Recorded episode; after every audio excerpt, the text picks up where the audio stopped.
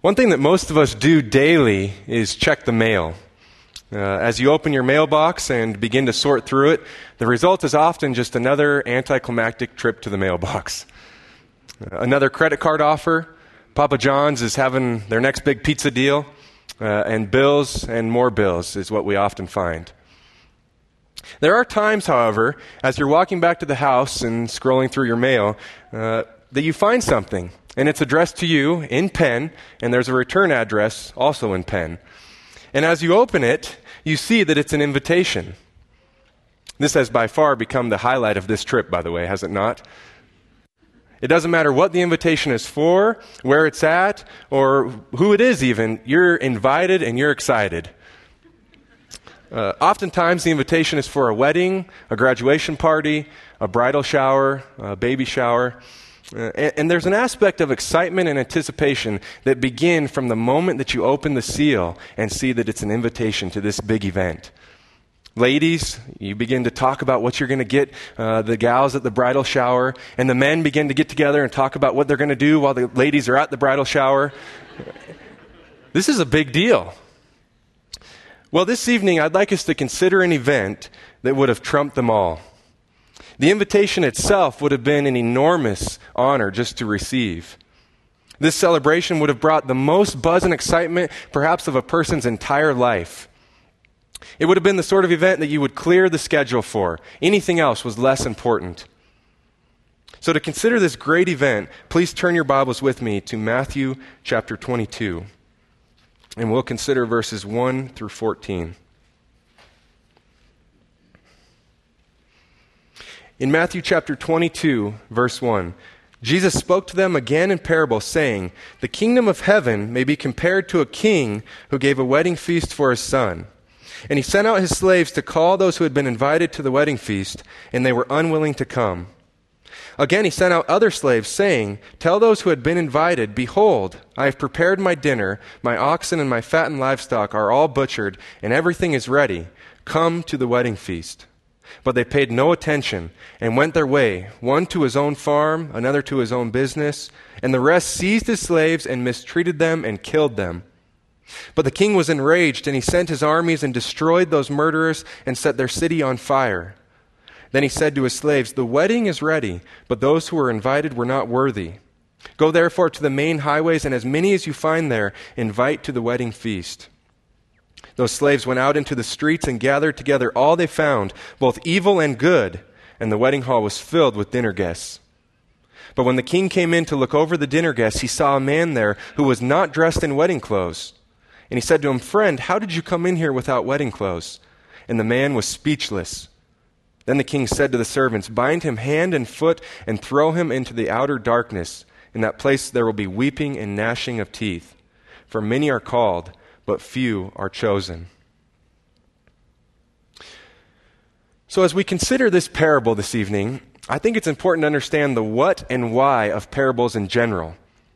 To answer the what, a parable, simply put, is a fictional story that demonstrates a spiritual truth. You could also say it's an earthly, earthly story that reveals a heavenly truth. But the why of parables is equally as important. And in fact, this is the exact question that was asked of Jesus in Matthew 13. So, just as an introduction, flip to Matthew 13. And as you're turning there, I'll set the context. Jesus has just spoken in the Sermon on the Mount a few chapters prior. And in the Sermon on the Mount, he taught very plainly, very directly, in a straightforward manner.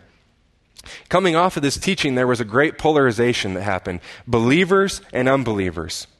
And so in Matthew 13, verse 10, we see, And the disciples came to him and said to him, Why do you speak to them in parables? Jesus answered them, To you it has been granted to know the mysteries of the kingdom of heaven, but to them it has not been granted. For whoever has, to him more shall be given, and he will have an abundance. But whoever does not have, even what he has shall be taken away from him. Therefore, I speak to them in parables, because while seeing they do not see, and while hearing they do not hear, nor do they understand. And so, what we see is that those who responded well were now given more revelation, and those who responded in rejection were not given more. The Spirit of God was now working through the use of parables to conceal truth from those hearts who were hard, and yet to continue to reveal it to those who were receptive. In all of Jesus' ministry, he would tell 39 parables throughout three years, recorded in the four Gospels. And so, as we consider the parable back in Matthew 22, we find ourselves in the context of Jesus' third year of ministry. This particular conversation in the parable of the marriage feast would have occurred on either a Tuesday or Wednesday of the last week of Jesus' life.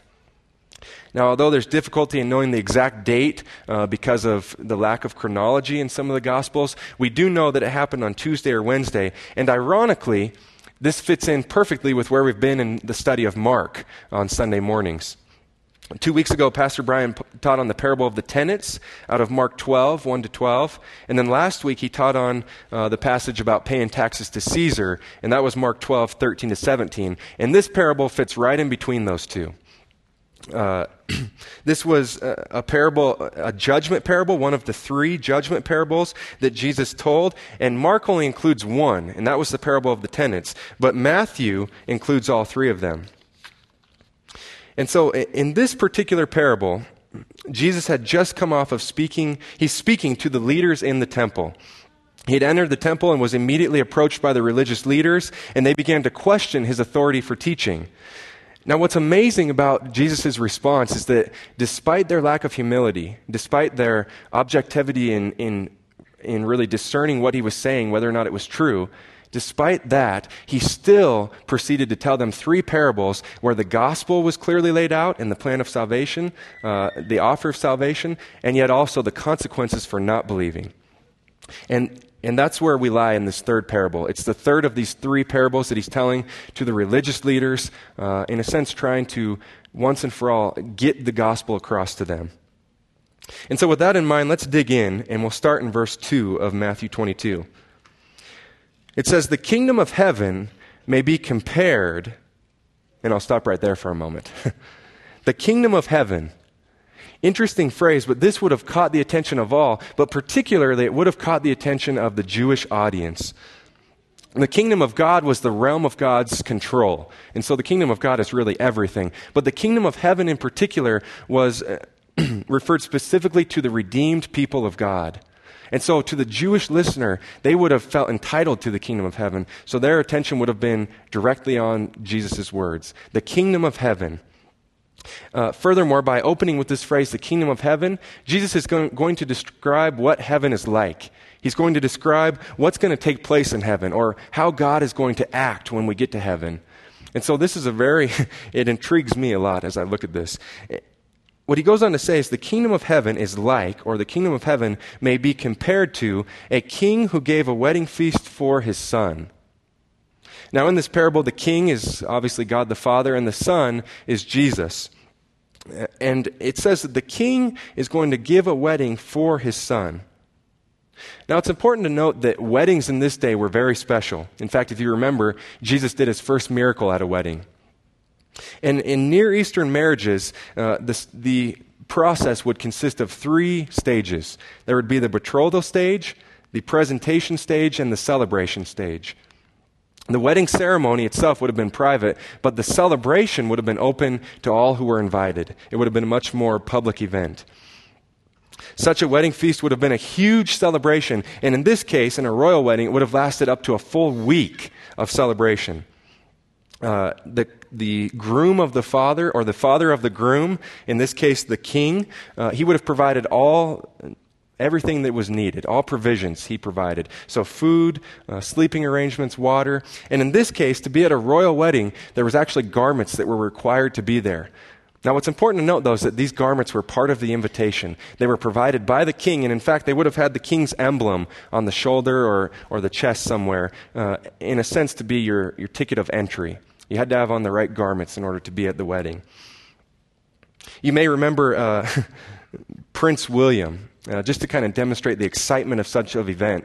Such an event. Prince William, the Duke of Cambridge, married Kate Middleton in 2011, and the grandeur and excitement of this royal wedding resulted in two billion people watching from around the world. Right? This is, this is maybe the closest thing that we can get to to understanding the excitement that would have been surrounding the event of the king's son being married. Everyone would have wanted to be there. And so, as I just even pause at this point and I think about the spiritual implications of this parable, what an event that we are invited to. Jesus is telling us of the grandest of all celebrations, and we're invited. That's good news. Charles Spurgeon, speaking of the spiritual implication of this, listed several reasons why one ought to want to be at this event. He said, one, it's a marriage feast or a celebration. Two, it's a royal celebration.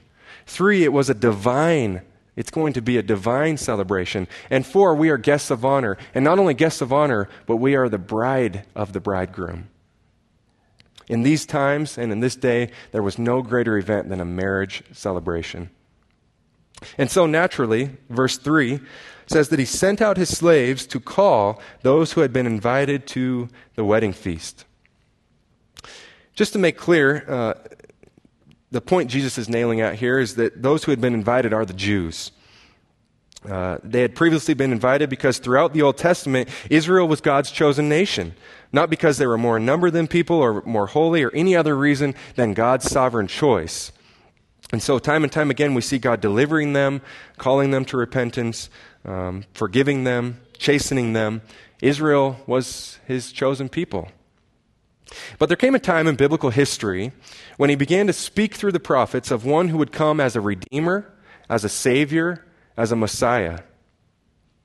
And so, what we see in this parable is that these slaves, they were sent out, not giving a new invitation, not a first time invitation, but they were simply proclaiming to God's chosen people that which had been previously promised.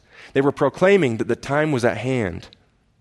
And, and even if I, if I just think about this for a moment, Jesus came as a Jew to the people of Israel.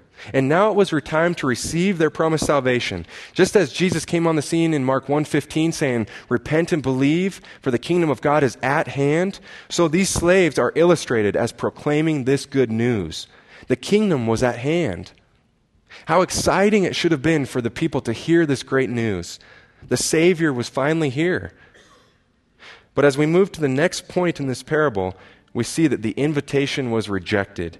Look at verse 3 again. It says, He sent out his slaves to call those who had been invited to the wedding feast, and they were unwilling to come. You know, it's interesting to note here that it doesn't say that they could not come, but it says that they would not come. Such willful refusal is true of anyone who does not come to Jesus for life. And in fact, just one chapter later in Matthew 23, verse 37, Jesus is overlooking the city of Jerusalem. And he says, Jerusalem, Jerusalem, who kills the prophets and stones those who are sent to her. How often I wanted to gather your children together the way a hen gathers her chicks under her wings, and you were not willing. Again in John 5:40, Jesus says, "You're unwilling to come to me so that you may have life." In both of these scenarios, we see Jesus' heart for men and women and yet their refusal to receive him.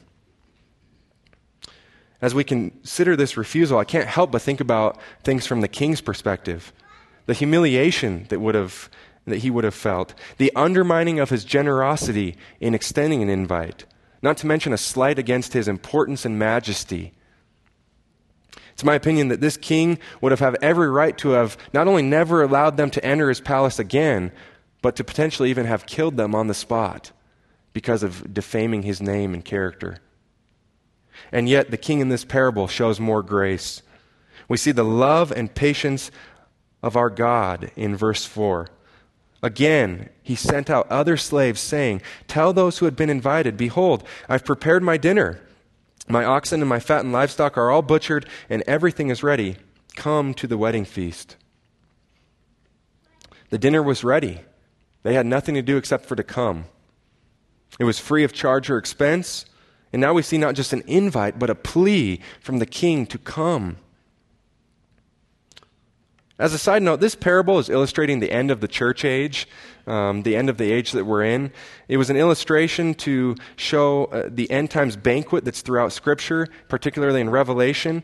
Um, this event where we will be with Christ is portrayed by this marriage feast.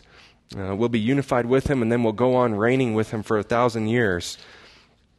Jesus will be the means to getting to this feast, and he'll also be the center of worship at the feast. And we will enter not only as a, as a chosen uh, guest, but as the bride. No wonder Revelation 19:9 says, "Blessed are those who are invited to the marriage supper of the Lamb." And this is the same marriage supper here. What a glorious privilege. And yet, how did the people respond? Well, look at verse 5. It says, But they paid no attention and went their way, one to his own farm and another to his own business. And here we see those who will make excuses. Although they're not aggressive towards the invitation and calling of the king, they certainly exercise a passive rebellion against his rule. And so they all alike begin to make excuses. One went to his farm, another went to his business. In other words, their financial status, their financial gain was more important than the things of God. And you know what I see is that many will give priority to their jobs over things of the Lord. Many will give priority to their financial security over things of the Lord. Many will give priority to their own entertainment and leisure over things of the Lord. And in fact, to demonstrate this radically unintelligible nature, the radically unintelligible nature of these excuses, flip over to Luke. And I just, I want to show these because it's a similar parable. And I think that that's the point that's being driven home in these excuses. In Luke chapter 14, verse 18, again, a similar parable, but a little bit different. Um, we see men making excuses. Luke 14, verse 18. It says, But they all alike began to make excuses. The first one said to him, I have bought a piece of land and I need to go out and look at it. Please consider me excused. Another one said, I've bought five yoke of oxen and I'm going to try them out. Please consider me excused. And another one said, I've married a wife and for that reason I cannot come. Again, I, I say that somewhat humorously because I think that's the point that's being driven home in these parables. The first guy says that he's got to go look at his land. Well, for one, would he not have viewed the land before buying it? And was it really that pressing to where he couldn't go to the feast and return to it later? I think not. Uh, the second man says that he's bought five yoke of oxen and he needs to try them out. Well, undoubtedly, to buy oxen in this day, you would have tried them out before buying them. Uh, furthermore, could it not wait until after the, the week of celebration uh, for the wedding? Again. And, and so the third one is the most humorous of all. I've married a wife, and therefore I cannot come. And to the listener, they probably would have laughed out loud at this point, uh, because in this culture, the woman did not dictate what the man was doing, but quite the opposite. Um, the man decided where the family would go and what they would do, and uh, not the woman. And so all of these seemingly absurd illustrations seem to nail home the point, and that is this. Here's the truth of this matter that people will make any excuse they can to avoid the Lord. Right? How often do we see this today, brothers and sisters? The number of excuses and reasons for avoiding the Lord are truly infinite. There's a great game on. I've got to mow the lawn. We've got company in town. It's raining outside. Right? You, you've experienced this before. Trying to get someone to come to church or Bible study or to meet with them for coffee can seem nearly impossible. And it's not necessarily that they hate Jesus or they hate Christians or they hate church. They just have other priorities in their lives. In many scenarios, it's like Matthew 13, 22. The one hears the word, but the worries of the world and deceitfulness of wealth choke the word. And I, th- I think a helpful analogy would be to imagine someone bringing two Super Bowl tickets, sideline passes, expenses covered, travel, hotel, uh, all that, and, and, they offer them to you. And let's say you're a football fan, even if you're not, and you say, "Oh man, that you know that looks great, but I've got to mow the lawn this weekend." Or maybe in Bozeman, I've got to shovel the walk this weekend. There are. Uh, this is an absurd ex- example, and yet how much greater is the celebration that we're seeing here, and the the type of excuses just don't even match up. It doesn't make sense. And I think that that's the whole point, is that it doesn't make sense. But what we see from these guests is, is a rebellious, a passively rebellious heart. And so if you return to Matthew 22, in verse 5, we see those who are passively rebellious. And verse 6 says, And the rest seized his slaves and mistreated them and killed them. So if, six, if 5 is the passively rebellious, now in 6 we see the actively rebellious or the aggressively rebellious. Not only do they refuse to come, but now they're killing the messengers of the king. Again, I've got the two Super Bowl tickets, and I offer them free of charge, no strings attached. And then the, the recipient says, How dare you offer me these? and begins to harass and persecute and harm me. That's the exact scene that we see going on here, and yet we see this in the world today. It's almost hard to even understand because it's not even like we're bringing a message of bad news. We're bringing a message of good news that's free, and yet does our world not hate the gospel? Throughout church history, we've seen, we've seen people killed for thousands of years now, at least 2,000. Uh, Jesus undoubtedly had John the Baptist and the apostles in mind as he told this parable. John the Baptist, the forerunner for the Messiah, would be beheaded for his proclamation of repentance. Ten of the eleven remaining apostles were killed for their faith, and the eleventh was persecuted severely. They saw hostility towards the gospel, they lived this reality. And, brothers and sisters, such will be true of Christians as well. In John 15, 19, Jesus said, If you were of the world, the world would love its own. But because you are not of the world, but I chose you out of the world, because of this, the world hates you. And so we see that the world will hate those in Christ. That's just the simple fact of the matter. But in verse 7, we see God respond. We see the king respond. It says, But the king was enraged, and he sent his armies and destroyed those murderers and set their city on fire. And here we see the wrath of God being revealed. This is a reminder to us that though he is patient, his patience will come to an end. And judgment is never a fun topic to consider, but it is a reality and it is just. In both cases we've considered thus far, the passively rebellious and the actively rebellious, they have both equally denied God and rebelled against Him, making them worthy of punishment. A preview of this judgment occurred in the destruction of Jerusalem in AD 70 when the Roman Empire invaded Jerusalem, led by Titus. Uh, this began in 67 and carried through, like I said, AD 70. Josephus recorded for us uh, the results of the aftermath, aftermath when he said, The dead bodies of strangers were mingled together with those of their own country, and those of profane persons with those of priests, and the blood of all sorts of dead carcasses stood in lakes in the holy courts themselves. This is a tragedy, and yet this is exactly what these people have asked for by denying the Lord by dishonoring the Lord. The Lord is slow to anger, he is patient, but he is patient, but his patience eventually will run out. And he worked through the Roman Empire in order to carry out his judgment in Jerusalem.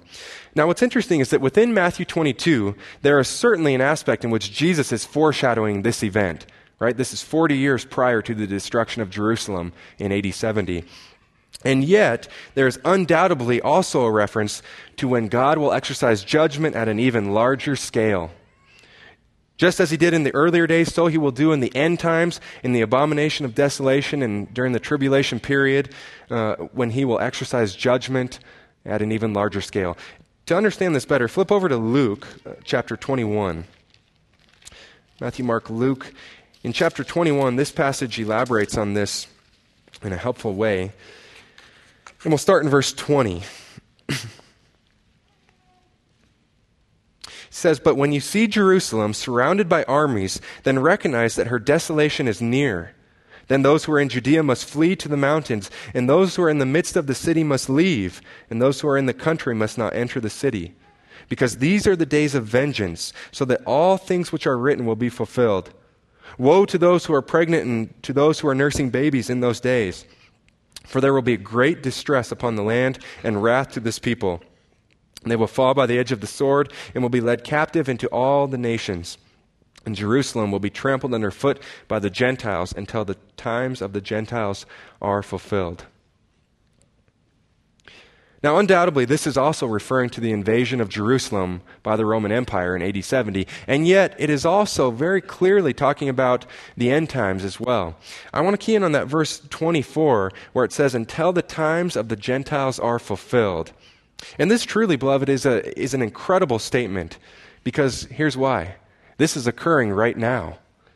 We are in the time period where the Gentile church is being brought to fruition. And as soon as this time period is over, the end times events will begin. God will turn again to his dealings with Israel. Uh, if we think about these in light of the characters, the passive rebellion and the active rebellion in Matthew 22, This brings about a great fear in my heart for them. This will not be a pleasing time when God shows his judgment. They will essentially reap what they've sown, and they will one day realize that they were wrong, but it will be too late.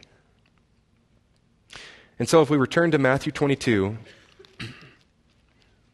the story continues in verse 8. It says, Then he said to his slaves, The wedding is ready, but those who were invited were not worthy. Go therefore to the main highways, and as many as you find there, invite to the wedding feast. Those slaves went out into the streets and gathered together all they found, both evil and good, and the wedding hall was filled with dinner guests. And so now we see that the invitation is offered to all. And something very significant has occurred in this story that I just alluded to. But the king has attempted to bring in those who were originally invited, and now he opens it up to all who will come. And at a spiritual level, what's happened is the kingdom has transitioned from being only of the Jews to including the Gentiles as well. Now, in the day that we live in, Jews and Gentiles alike are brought to salvation by the same exact means. Romans 1:16 says, "For I'm not ashamed of the gospel. It is the power of salvation to everyone who believes, to the Jew first and also to the Gentile." So if we look at verse 8, it says, Then he said to his slaves, The wedding is ready, but those who were invited were not worthy. In other words, the gospel is available now. I think of the verse that says, Now is the day of salvation. Now is the day. Today, the feast is ready. The offer is open to all. And as soon as they will come, they will be with the king. This text also tells us that the first guests were not ready. They weren't worthy. And so he commands his servants to go to the main highways and as many as they find to invite them. We see that in verse 9. Go to the main highways and as many as you find there, invite to the wedding feast. Now, what's interesting about the main highways is that the people found here would have been poor. They probably would have been wanderers. They certainly would not have been natural to the city. They wouldn't have naturally fit in. And they certainly, even more so, would not have been uh, adequately prepared for a wedding feast of a king's son. But the gracious king extends his offer to all. And I think it's safe to say, if we consider the truth that's being taught here, really none of us are naturally born ready for the kingdom. None of us are, are born uh, ready to sit with the king at his table. And yet he graciously extends the same offer to us as well. He's reached out to the outer streets to anyone who will come. What an incredible offer. What a gracious king. And so it says in verse 10 the slaves went out to the outer streets and gathered together all they found, both evil and good, and the wedding hall was filled with dinner guests. And this was a celebration, like I said, that was open to all. It makes me think of 1 Corinthians 6, uh, verses 9 to 11, we see somewhat of a laundry list of sins. He says, Paul says to the Corinthians, Do not know that the unrighteous will not inherit the kingdom of God? Do not be deceived. Neither fornicators, nor idolaters, nor adulterers, nor effeminate, nor homosexuals, nor thieves, nor the covetous, nor drunkards, nor revilers, nor swindlers will inherit the kingdom of God. Such were some of you, but you were washed, you were sanctified, and you were justified in the name of the Lord Jesus Christ and in the Spirit of our God. It almost seems as though Paul is laboring to create a laundry list of sins in order to set up verse 11, where he says that they were justified in the name of the Lord Jesus Christ. And it's the truth that we see throughout all Scripture that all who will come are welcome. There's no distinction between uh, the moral and the immoral. There's no distinction between man or woman, white or black, rich or poor. But we see complete impartiality from our God complete goodness from our God, and complete grace that is undeserved. Now, what's even more incredible to me is that I, as I look at this parable, I have to ask the question who are the messengers? Who are the messengers? And the answer is that the messengers are the slaves of the king. They're the same pool of people that he was drawing from that sent the original invitation, right? Guys like John the Baptist, the apostles. And yet now we see more messengers going out. And the answer is this are we not called slaves of the Most High? Are we not called servants of our God? Christians, we are the messengers in this parable. The incredible truth that the Lord not only calls us in, but that he sends us out bearing his name and his likeness ought to compel us to such service. He commissions us into service as his representatives, and we, in a sense, become his ambassador, his spokesperson. We go to the outer ends of the world and to the outer streets. Okay, before moving on, uh, look at verse 8. in verse 8, it says, The wedding is ready, but those who were invited were not worthy. And yet in verse 10, it says that the slaves went out to the streets and gathered together all they found, both evil and good. And my question is then, what makes one worthy? If some weren't found worthy, but evil people and good people both are invited in, then is this a contradiction, or what, what makes one worthy? Well, let's look at verse 11. It says, But the king came in to look over the dinner guests, and he saw a man there who was not dressed in wedding clothes. And he said to him, Friend, how did you come in here without wedding clothes? And the man was speechless. And so we see the final consideration that the invitation must be properly received. According to verse 11, what makes us worthy? Well, the wedding clothes do. And remember, the invitation, the entry to the wedding would have included wedding clothes. It would have included the garments of the king to be the right of entry. And so you could say, what makes us worthy or what makes us right before the king, righteous before the king, is to have the right clothes on. And really, this is a theme that we see throughout Scripture, linking garments or clothing with right standing before God. Listen to a few examples here. In Zechariah 3, Zechariah is having a vision of Joshua the high priest. And in verse 3, he says, Now Joshua was clothed with filthy garments, standing before the angel. And he spoke and said to those who were standing before him, saying, Remove the filthy garments from him. And again he said to him, See, I have taken your iniquity away from you and will clothe you with festal robes. In Isaiah 61, verse 10, Isaiah says, I will rejoice greatly in the Lord. My soul will exalt in my God, for he has clothed me with garments of salvation. He has wrapped me with a robe of righteousness. And in Revelation 7, verse 13 through 15, we see, Then one of the elders answered, saying to me, These who are clothed in the white robes, who are they and where have they come from? I said to him, My Lord, you know. And he said to me, These are the ones who have come out of the great tribulation, and they have washed their robes and made them white in the blood of the Lamb. For this reason, they are before the throne of God, and they serve him day and night in his temple. In all of these examples, we see a righteousness that is foreign, a righteousness that is alien to the subject, a righteousness that is imputed from God. The picture of garments is the best way to illustrate this profound truth that we are now clothed. Those in Christ are clothed in garments that aren't their own. They're clothed in a righteousness that makes them worthy. But in verse 12, unfortunately, we see the third group of people in this parable. He says, Friend, how'd you come in here without the wedding clothes? And the man was speechless. And these are those who are trusting in their own righteousness. They've openly rejected the righteousness of God and they're trusting in their own. Verse 12 says that he was speechless because he had no excuse. He knew that the wedding clothes were free. They were offered freely with the invitation, and yet he had arrogantly refused them and attempted to enter with his own garments. And friends, how can we not think of so many people in our own lives who are this way? They reject the free offer of Christ and they bring their own deeds and supposed righteousness to God. The man in this parable represents all those who seek to establish their own righteousness. And the sin of self righteousness, unfortunately, is a severe one with severe consequences. Unfortunately for them, that is. Listen to these few passages and what they have to say regarding this. Galatians 2:21, Paul says to the Galatians, "I do not nullify the grace of God, for if righteousness comes through the law, then Christ died needlessly." Galatians 5 4 says, You've been severed from Christ. You who are seeking to be justified by the law, you have fallen from grace. And in Romans 10 1, Paul speaking of his Jewish brethren, he says, Brethren, my heart's desire and my prayer to God for them is for their salvation. For I testify about them, they have a zeal for God, but not in accordance with knowledge. For not knowing about God's righteousness and seeking to establish their own, they did not subject themselves to the righteousness of God. For Christ is the end of the law for righteousness to everyone who believes. The consequences of this are severe. We see from Jesus that many will enter the gate that leads to destruction.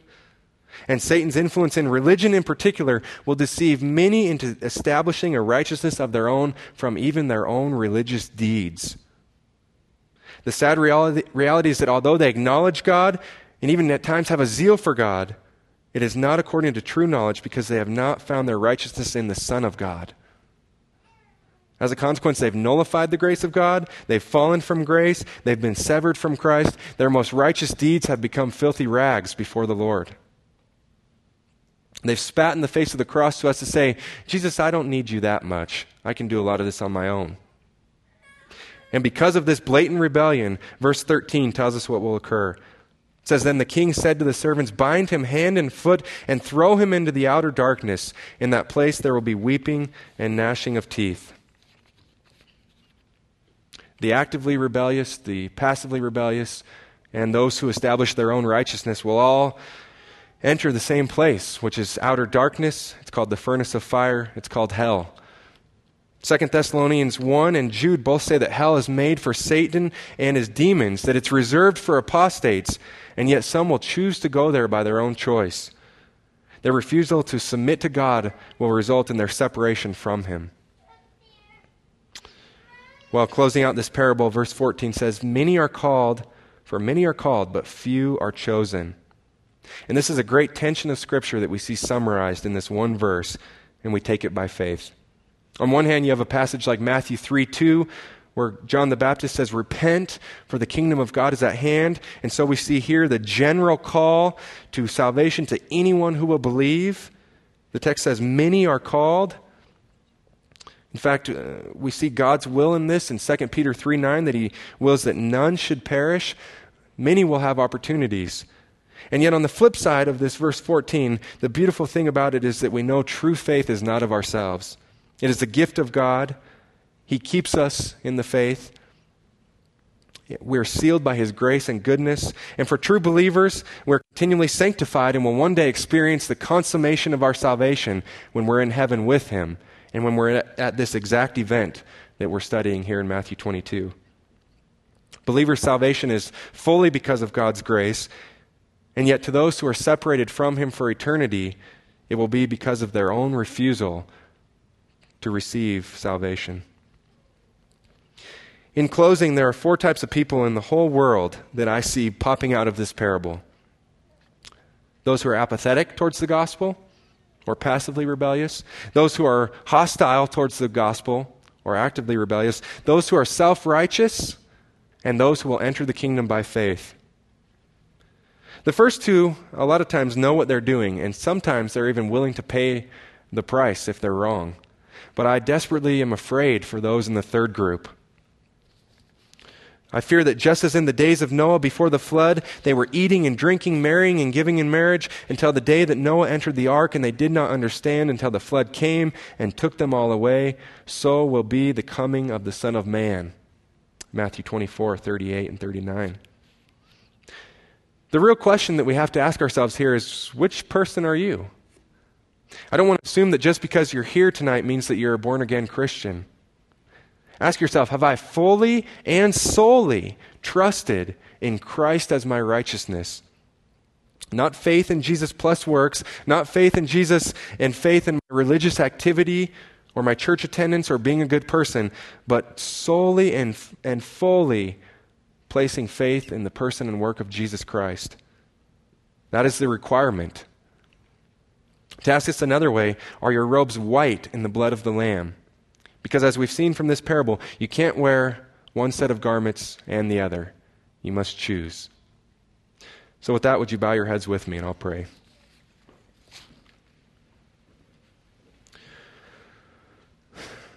Lord, what a powerful text that we see, a powerful parable told, told by our Lord Jesus. Um, Lord, there's so many things to reflect on in this as we consider uh, the warnings against those who rebel against God. Lord, the warnings against self righteousness.